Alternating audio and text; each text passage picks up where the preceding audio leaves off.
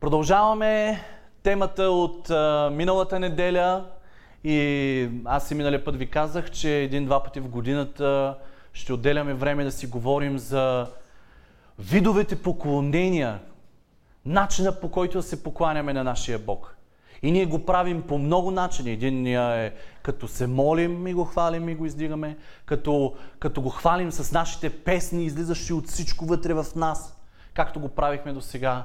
Хвалиме го със Словото му, хвалим го с живота ни, през всичките ситуации, през които преминаваме. Имаме благодарно сърце, както си говорихме миналия път. И не на последно място, но изключително важно е да му се покланяме и с нашите финанси.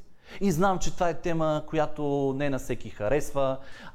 Понякога, като ни заговори някой за пари и ни бърка в трифазния, искаме да му откъснем главата, понякога и аз се чувствам така, но имаме нужда да поговорим за нашите финанси и за нашето даване към Бог, за да се учим. За да се учим и да знаем как да даваме. Библията е много конкретна. Много директна. Тя говори за определено даване и ние миналия път си говорихме, че живота ни не е наш. И всичко вътре в него не е наше. Ние не сме го заслужили с нищо и продължаваме да не заслужаваме, за да го имаме. И част от живота са парите и по същия начин трябва да гледаме на тях.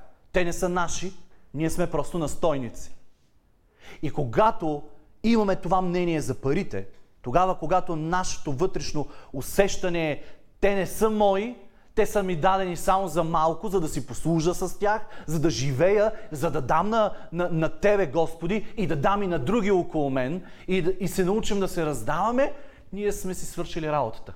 Ние не сме вързани от нищо, парите никога няма да бъдат наш Бог, наш идол, парите никога няма да са вкопчили сърцето ни така, че да е стиснато, алчно, егоистично.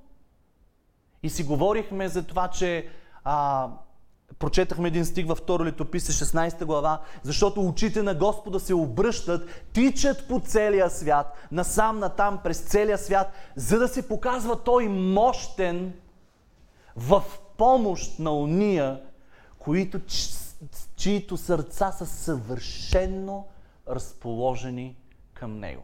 Очите му търсят, за да помогнат в животите на онея, които имат разположени, съвършено разположени сърца към Него. Какво означава съвършено разположени? И ние си говорихме.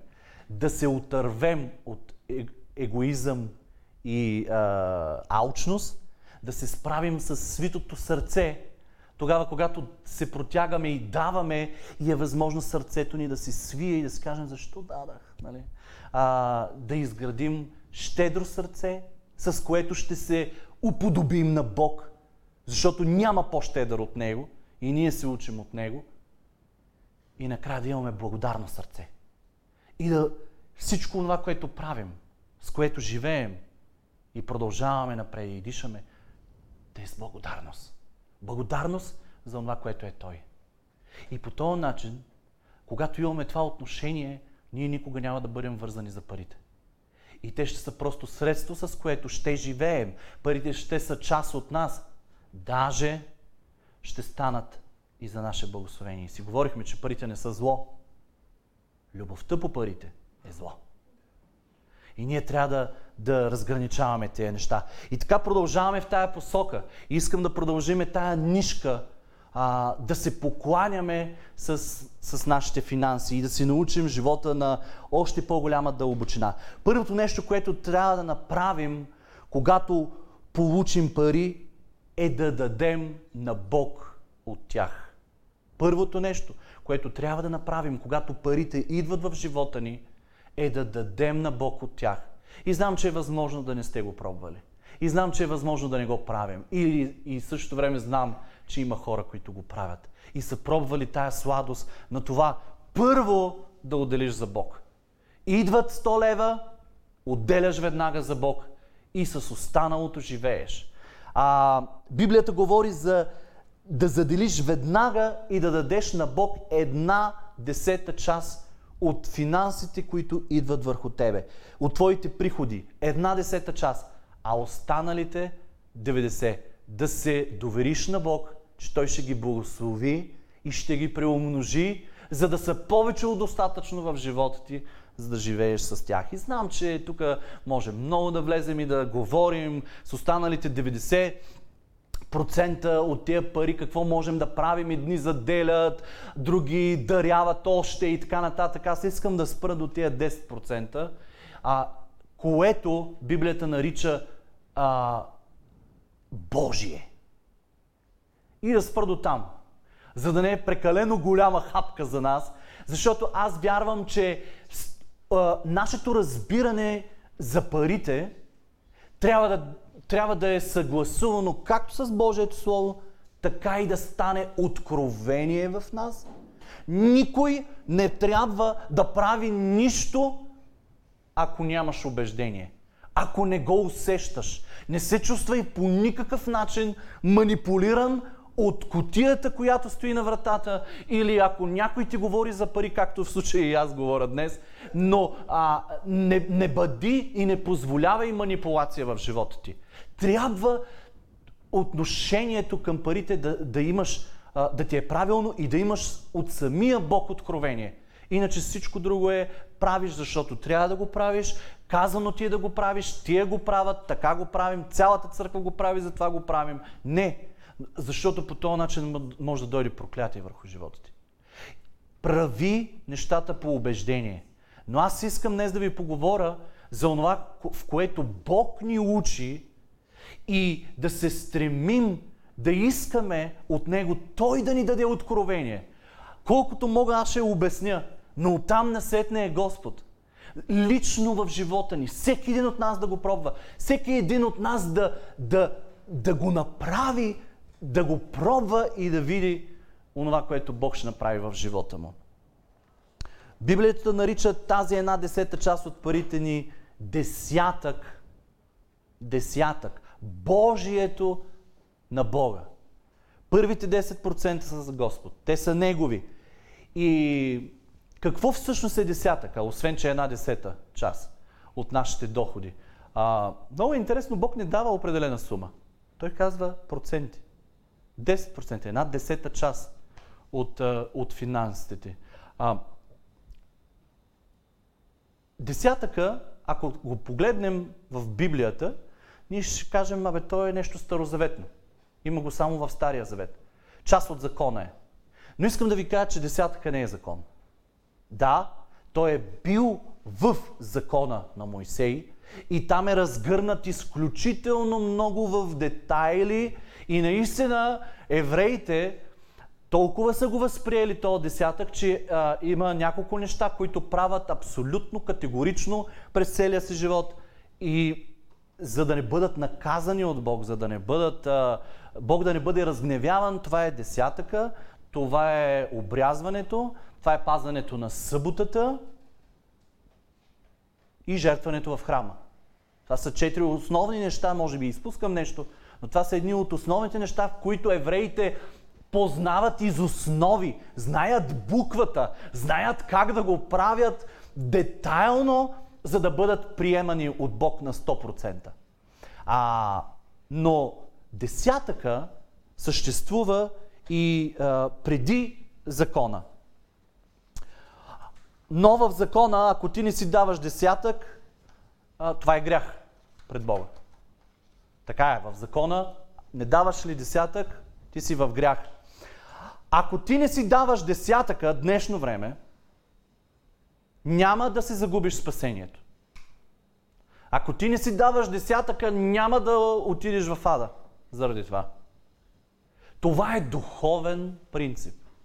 Има много духовни принципи в Библията, за които след малко ще ги изговоря, но десятъка е един от духовните принципи, които, ако ги използваш в живота ти, Бог ще благославя живота ти. Това са духовни принципи, за които Библията казва: опитайте ме и вижте, няма ли да? И така нататък според различните духовни принципи. Едни от такива духовни, едни от тия духовни принципи е ходенето на църква, в храма, ходенето в събранието, събирането на групи. И това е важна част от християнския живот. Ходенето на църква няма да те спаси. Нали разбирате? Нищо, което правим, не ни спасява. Ние сме спасени по благодат чрез вяра. Но има неща, които са духовни принципи и които трябва да ги възприемем в живота ни. Ако не ходиш на църква, ако не ходиш в събранието, ще се намали, определено ще се намали твоя източник на предизвикване на живота ти. Да отидеш по-напред, отколкото вярваш. Защото всеки един от нас се вярва със своята вяра, но аз вярвам, че когато се събираме, Господ има нещо да ни каже, да се изяви между нас. Словото му казва, където се събират двама или трима, аз съм между тях. Павел много директно застава срещу всички онези, които спират да ходят в събранията.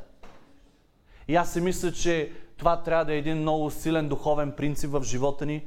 Не спирайте да се събирате, както някои имат обичай да правят. Павел е категоричен.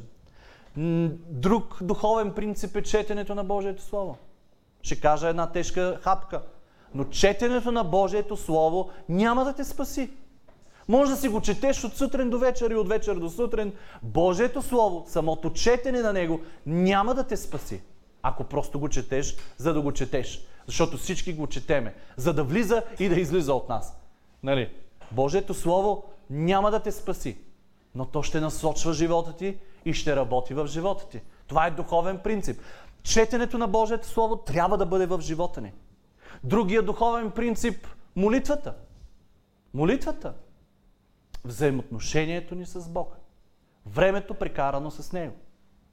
Но ако си представите един човек, който само изрича мантри и само стои и не чака взаимоотношение, а само нарежда, даже аз съм чувал такива много добри оратори в молитвите. Значи, и казват амин и стават и продължават. Чакай, къде е Бог в цялата работа? Той няма ли да ни каже три приказки? Неговата тишина, неговото докосване, няма ли да позволим? Ако просто се молим заради това. Имаше една много интересна книжка, когато бях в библейския, бях библиотекар и там имаше една книга на английски. Едно човече седнало на колене и се моли, изнъж се обръща и казва: бе, спри, Господи, сега се моля. Да се молиш заради молитвата. Това няма да те спаси. Няма и да те приближи до Бог. Духовни принципи, които могат да благославят живота ни. И когато ги направим в комбинация, всичките работят в нас. За десятъкът се говори много в Стария Завет и нито веднъж в пряк, директен изказ в Новия Завет. Ето защо много християни си казват: това е старозаветно, няма да го спазваме, няма да го следваме в живота ни. Десятъкът е част от закона, който Бог дава на Мойсей и на евреите. И до там. Но това не е точно така. Или пък решава да си казват: аз ще давам десятъка, но ще го давам по мой начин. Ще го давам на който прецена и където прецена. Това също е неправилно. И сега ще видим защо е неправилно. Десятъкът е нещо, което е определено за определено място. Десятъкът в Стария Завет е наистина част от закона, където идеята за него изключително много се разгръща и от която идея ние можем да черпим повече и повече. Ние виждаме самия Исус, когато дойде на земята, той не отхвърли закона по начина, по който е даден на хората, за да се следва. Той категорично, заедно с Павел и някои от другите апостоли, прекъснаха някои неща от самия закон. Прекъснаха обрязването, прекъснаха почита към съботата, така както е от закона, и жертвите в храма, жертването в храма, но нищо не се казва за десятък. Самия Исус, когато говори и разгръща идеята за Божието царство, той говори с една определена идея, че нещо определено ще се случи на земята с Божия храм по онова време. Така че той не отменя десятъка към този храм. Защото след това идеята за десятъка ще се разгърне по лицето на цялата земя в новия завет, който той започва да говори и да прави. По лицето на цялата земя ще има много храмове, ще има много събрания и той предава тия 3 години от живота си, за да създаде основа на този нов завет, като доизгражда и стъпва върху неща от закона, за да ги доизгражда и да ги разширява. И аз даже бих казал, в някои отношения някои неща ги направи още по-сложни и добре, че ни е благодатта, иначе не бихме се справили. Защото той самия казва: казано ви е, писано е, не убивай, но аз ви казвам, че ако наречете брат си глупак или идиот, или там има различни преводи, вие вече сте съгрешили. Вие вече сте го убили. Казва, ако писано ви е, не прелюбодействайте, но аз ви казвам, ако видите дори само една жена и я пожелаете в сърцето си, вие вече сте прелюбодействали с нея. Това отхвърляне на закон ли? Аз си мисля, че отиване на още по... Обичай Господа с цялото си сърце, с цялата си душа и с всичкия си ум. Първата заповед. И Исус не я отменя. Надгражда.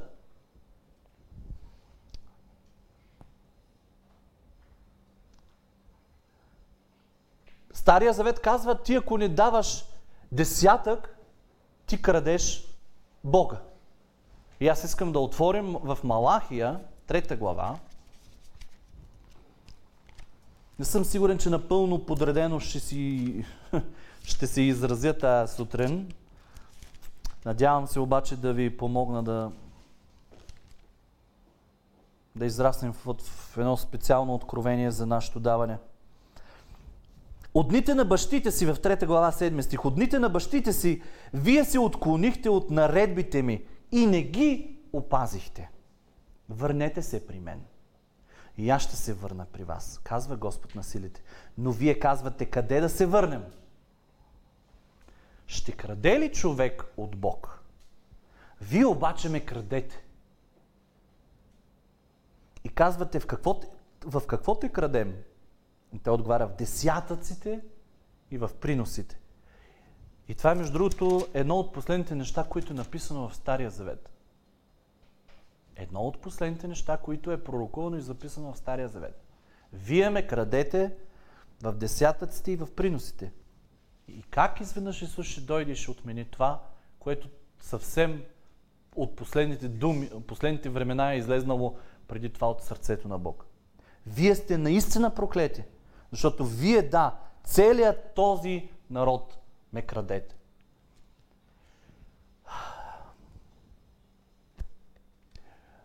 Искам да отворим на един... Всъщност няма да го отварям, за да не губим време, но в Битие 14 глава се говори за един десятък.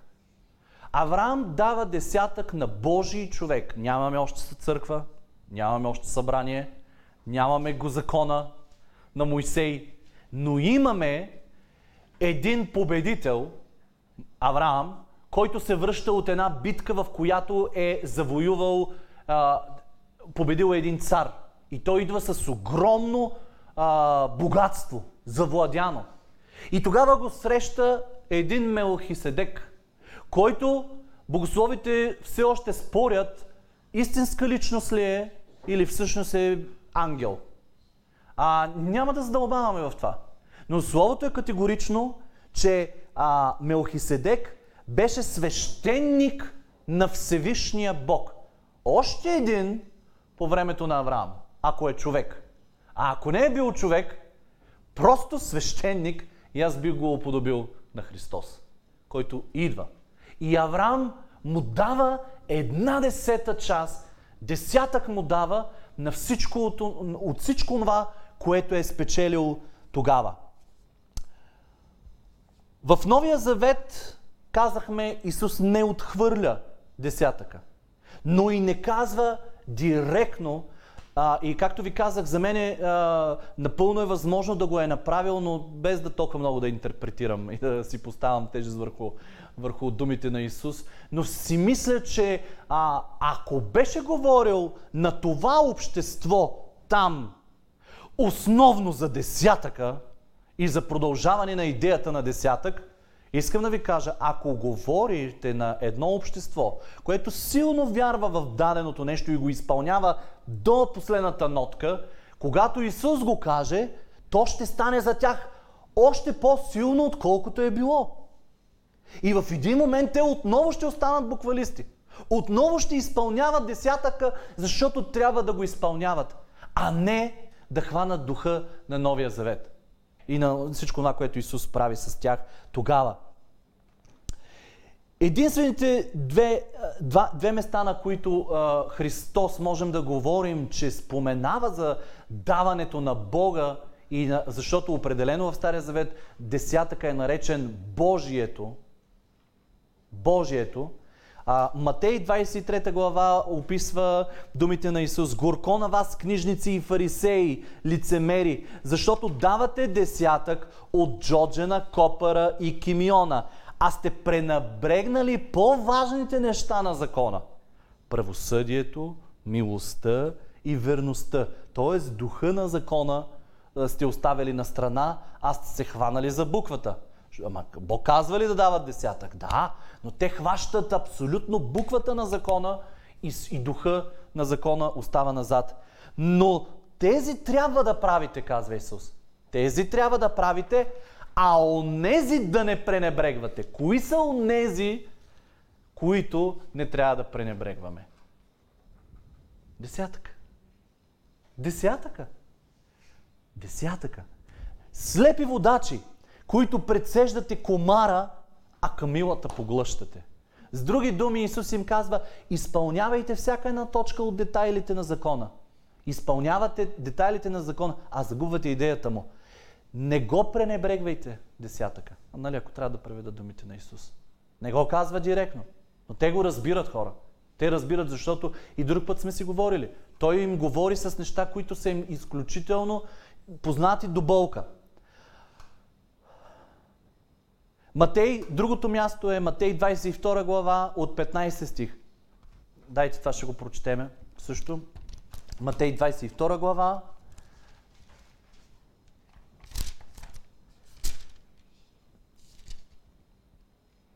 Тогава фарисеите отидоха и се съветваха как да го уловят в казаното от него. И пратиха при него учениците си заедно с иродияните да кажат: Учителю, знаем, че си искрен, учиш в истина Божия път и не те е грижа от никого, защото не гледаш на лице на човеците. Затова кажи ни, ти как мислиш, правилно ли е да даваме данък на Цезаря или не? А Исус разбра лукавщината им и каза: защо ме изпитвате, лицемери? Покажете ми данъчна монета. И те му донесоха един пеняз. И той ги попита: чий е този образ и надпис? Казаха му: на Цезаря. Тогава им каза: като е така, отдавайте Цезаревото на Цезаря, а Божието дайте на Бога. И в момента, в който каже Божието дайте на Бога, абсолютно в обществото тогава е имало предвид: десятъка се давайте на Бога, а данъка не спирайте да си го плащате на кесаря. И като чуха това, те се очудиха и като го оставиха, си отидоха. Виждаме, че той не прекъсва идеята за десятъка, начина, по който те го разбират. Малахия 3 глава 10 стих: донесете всичките десятъци в съкровищницата, за да има храна в домът ми. И опитайте ме сега, за това казва Господ на силите, дали не ще ви разкрия небесните отвори, за да излея благословение върху вас, тъй щото да не стига място за него. За къде е десятъка предназначен? За Божия дом, за храма. С това опитваш Бог. Принасваш своя десятък, за да те благослови и живееш с останалите 90%. Хората правят една основна грешка днес. Те си казват, живеем в Новия Завет и аз си давам десятъка, но не го давам там, където трябва, а правя с него каквото искам. Давам го на хора. Няма лошо. Тия неща не са лоши. Давай и благославяй хора. Ние винаги насърчаваме с Галя и ние сме го преживяли и върху нас, и ние сме благославяли и ще го правим, но това не е десятък. Това е дарение. Това е част от нея 90%, с които ти искаш да благословиш някой. Десятъка е даден за дома. Ако ще използваш този духовен принцип, прави го както Бог го е постановил. В храма, за да има храна в дома му. Десятъка се дава в храма за нуждите на храма. За поддръжка на дома. Това го виждаме из целия завет, Стар Завет, ма няма да четеме стихове, за да не утежняваме събранието. За нужди на храма. Свещениците са живеели с тези пари, защото това е било единственото препитание на свещениците. В кой храм да даваме своя десятък? Ако имаме такъв, го даваме там. Даваш го там, където е твоя духовен дом. И пак казвам, това не е манипулация.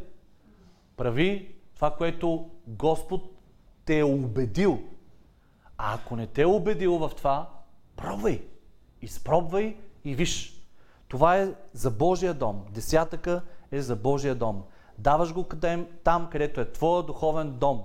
Или там, откъдето се храниш. Ако някой слуша друг това, което говоря. Даваш там, където се храниш. Има много хора, които съм чувал всякакви истории за хора, които нямат поради наистина, че няма в селото или в града църква и те не се хранят от другаде, освен от интернет. Те просто превеждат в банкови сметки на църкви, от които се хранят. Така че правете го там, където се храните. Има един много интересен случай, описан в живота на Давид, за неговото даване в храма. Казваме и пак не спирам да повтарям, че той имаше сърце, което беше по Бога. В Първо Летописи 21 глава 24 стих. А цар Давид каза на Орна: не, непременно ще го купя от тебе за определена пълна цена. Разбирате ли? Не е да го купим на сметка, а така на промоция. Ще го купя определено от тебе на пълна цена, защото не искам да принеса жертва на Господа моя Бог и всеизгаряния, за които не съм платил нищо. Виждате ли отношението на Давид? Не може да влезе в храма без това нещо да не му струва нещо. Това е неговото желание. Влиза в храма и благославя. Не иска да влезе и просто да купи нещо и да даде. Не, той иска да го даде и да даде максимално за него, за да го принесе в храма. Ето това е съвършено разположено сърце за Бог. Щедро и благодарно сърце, за което миналия път си говорихме. Понякога обаче слагаме нашите разбирания за финансите ни, нашите решения за финансите ни пред това, което Божието Слово казва. И от това си патим. Или от това тези наши решения не преживяваме благословението, което Той има за нашия живот. Бог е много интересен. Той дава процентно. Той казва 1/10. Той не казва сума. Много е интересно, че ако членуваме в някакъв клуб, това си има цена и не се казва и всеки я дава. Няма значение колко е богат или колко е беден. В случая Бог е уникален и Той дава проценти. 1/10. Ако нямаш пари,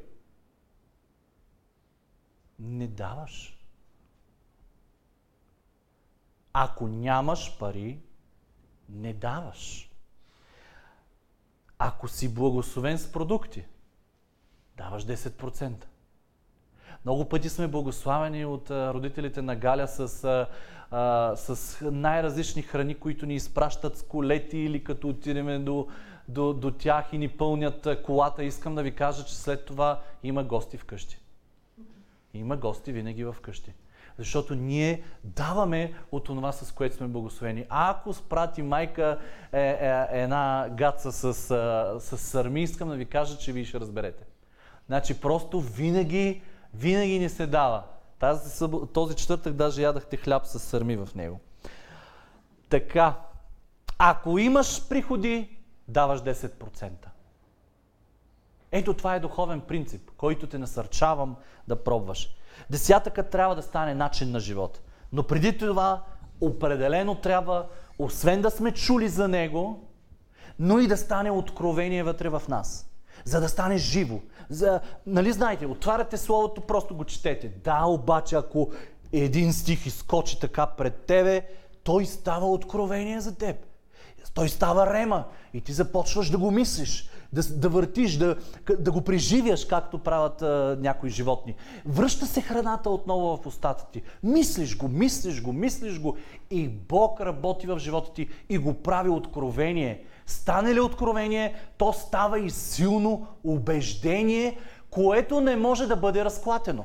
Ако питаш някой християнин, който си дава десятъка, не можеш да го мръднеш. Не можеш да го пипнеш. Момента, в който му дойде заплатата, той веднага отделя.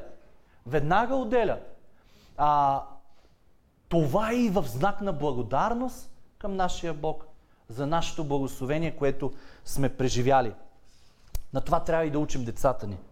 На това трябва да учим и хората, които са около нас. Да, ние трябва да даваме много повече от десятъка. Щом живеем в новозаветно време и не сме под закон, ние наистина трябва да даваме повече от това, но ако Христос не го отменя и апостолите също, означава, че поне толкова трябва да даваме. И аз съм чувал и знам за свидетелства и съм гледал на хора, които казват, че достигнали са до там, че живеят с 30%, с 70% само от доходите си, защото са се увеличили десятъка на 30%, ама това е лично откровение, казвам. Чувал съм за случаи, които живеят и с 10% само, 90% раздават и дават на Бог. Има всякакви случаи. Когато работихме във филма Исус, дори невярващи хора използват този духовен принцип. Отново казвам, този принцип няма да ги спаси. Най-големите спонсори на филма Исус бяха 3 невярващи. Богати не си знаят парите. И те си дават десятъка от парите, си го даваха във филма Исус. Дойде кризата и те спряха да дават парите към филма Исус. Разбирате ли? Защото са невярващи хора.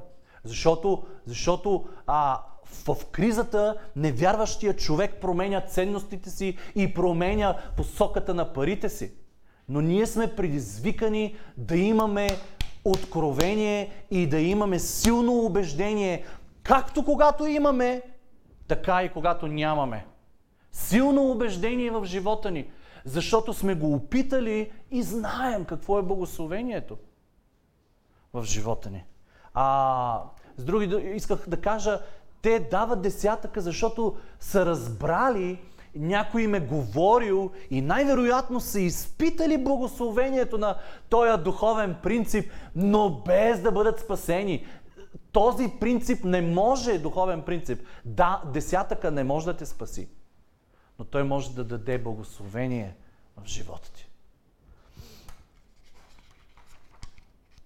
Другото нещо, което хора правят е, когато получат своите пари, те дават, плащат всичко останало, раздават това, което са мислили, сметки, чест, вода, наеми, кредити, да, това думата ми избяга, кредити, и последното, което дават, ако остане, дават на Бог. Но това не е десятък. Не е просто 1/10 част. Първата десета част. Първо отдели на Бог. Десятъка ще покаже и колко си верен на Бог. Аз съм се изпитвал в това. Аз съм изпитвал моята вярност и съм се намирал неверен. Защото трябва да подредим приоритетите, трябва да подредим нещата си така, както Господ ги е поставил. И да живеем с благословението на остатъка. Не знам дали си живял с този термин, но от сега те предизвиквам. Да живееш с благословението на остатъка. Да, много ще ти е трудно да отделиш една десета част, ако не си го я отделял и не си го правил, не си го разбирал. Дори и да го разбираш, няма да ти е лесно, и не си го правил обаче, няма да ти е лесно да живееш с тия 90%.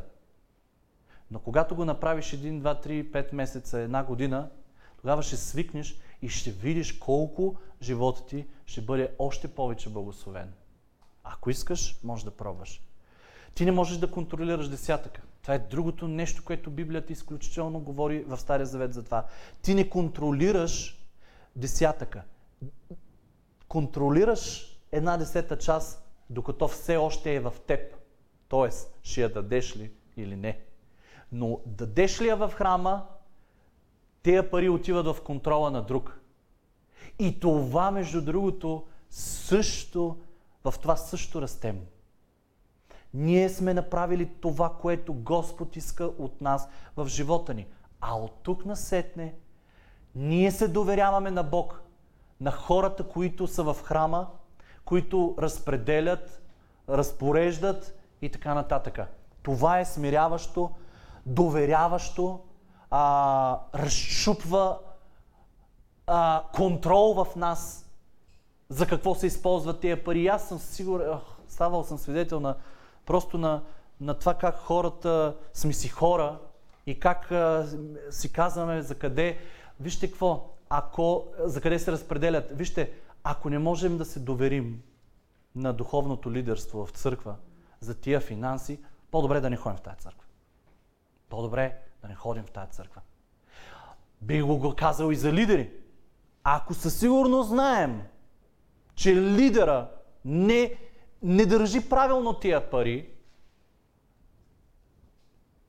сами ще трябва да се насърчим да бягаме. Не може да управлява човек дадено общество, ако там има проблем. Но трябва да сме сигурни, че там има проблем. Ето защо ние с Галя сме си казали, пари на църквата ние никога няма да държим в нас.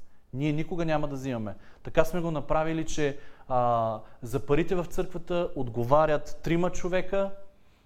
Васка е главно действащо лице, отговорно над комисията, финансовата комисия.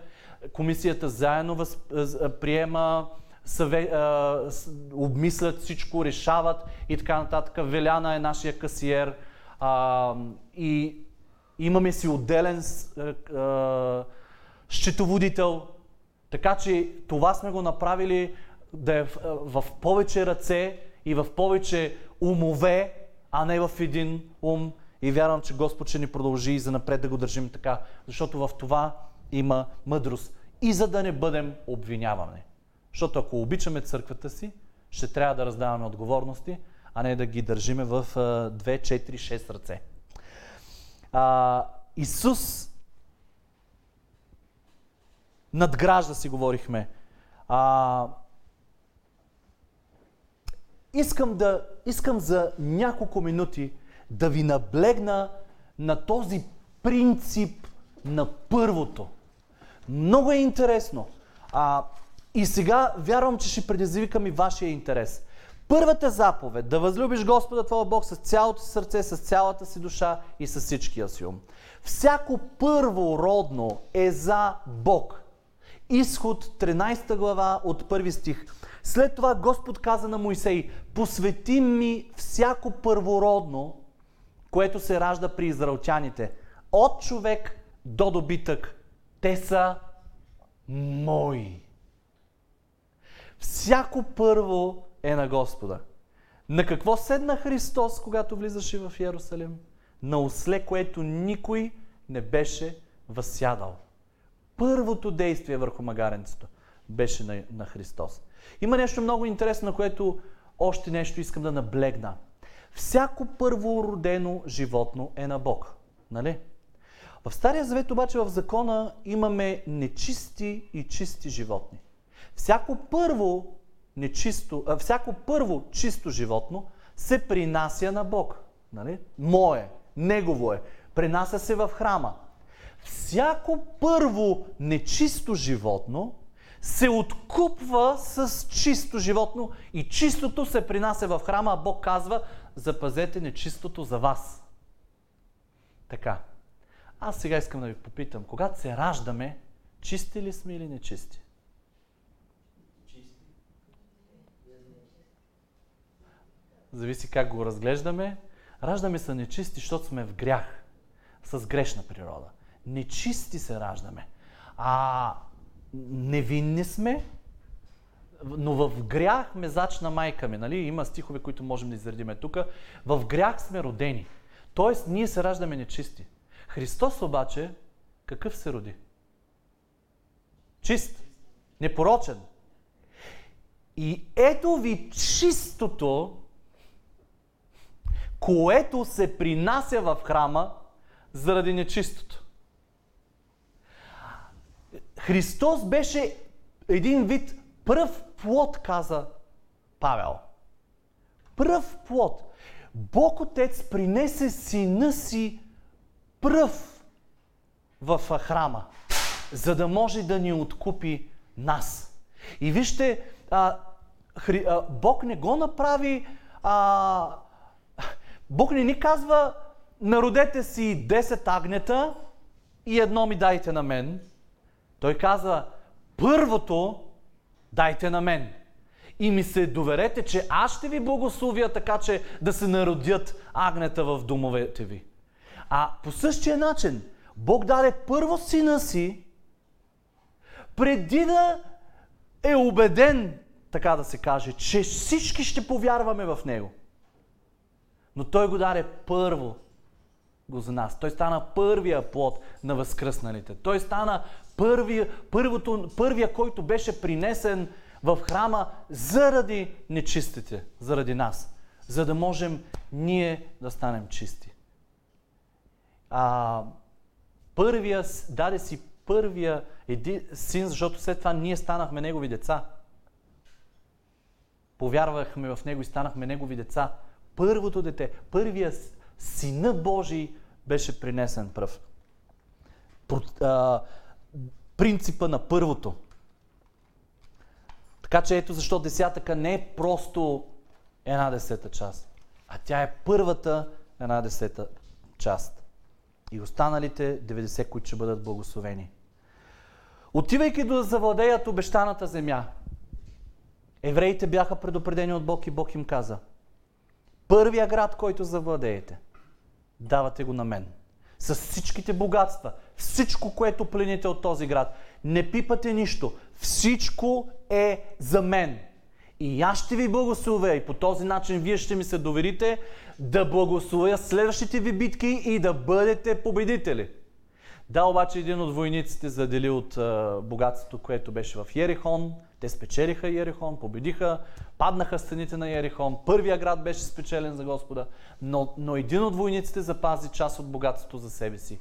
И тогава виждаме, че в следващите битки те не успяват да победат градове, докато не намериха кой го е направил това и не го отстраниха от стана си греха. Ето тогава започнаха да завладяват. Първото дайте на Господа. Притчи 3:9. Почитайте Господа от имота си, от първото на целия си доход. В Изход 23:19. Най-първите плодове от земята си на първите плодове от земята си да принасяш в дома на Господа твоя Бог. От първите плодове. Първото е за храма. Историята на Каин и Авел. Там много се спекулира с това, което се говори. Но Каин принесе плодове от земята. А Авел, трябва да сме много, така когато четем, да си наблягаме на определени думи. Авел даде първото от стадата си. Първото от стадата си. Не се казва, че Бог не прие жертвата на Каин, Моля ви, бъдете внимателни в четенето си на Библията. Не казва, че не прие жертвата на Каин. Казва се, че погледна благосклонно към онова, което Авел даде. И самия Бог се обръща към Каин и му каза: а ти защо си зле? Ти защо се чувстваш зле? Ти защо така е сърцето ти? Тоест, просто Бог погледна по различен начин на дарението на Авел. Защото Авел реши да даде от първото. Така. Изход 13 глава, и с това завършвам. После като те запита синът ти какво е това, ще му кажеш: Господ ни изведе победоносно от Египет, от дома на робството, понеже когато фараонът не скланяше да ни пусне, Господ уби всяко първородно същество в египетската земя, първородно на човек и първородното на животното. По този начин, по тази причина, жертвам на Господа всяко мъжко и първородно, а всеки първороден от синовете си откупувам. Това ще бъде белег на ръката ти и превръзка на челото ти, понеже Господ ни изведе със силна ръка из Египет.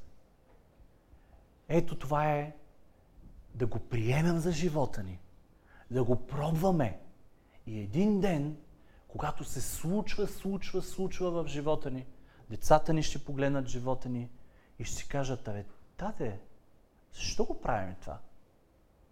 Ние даваме, айде сега според на всеки парите му да си каже колко даваме годишно на Господ, ако си даваме десятък. Защо ги даваме? Това са пари, с които можем да живеем.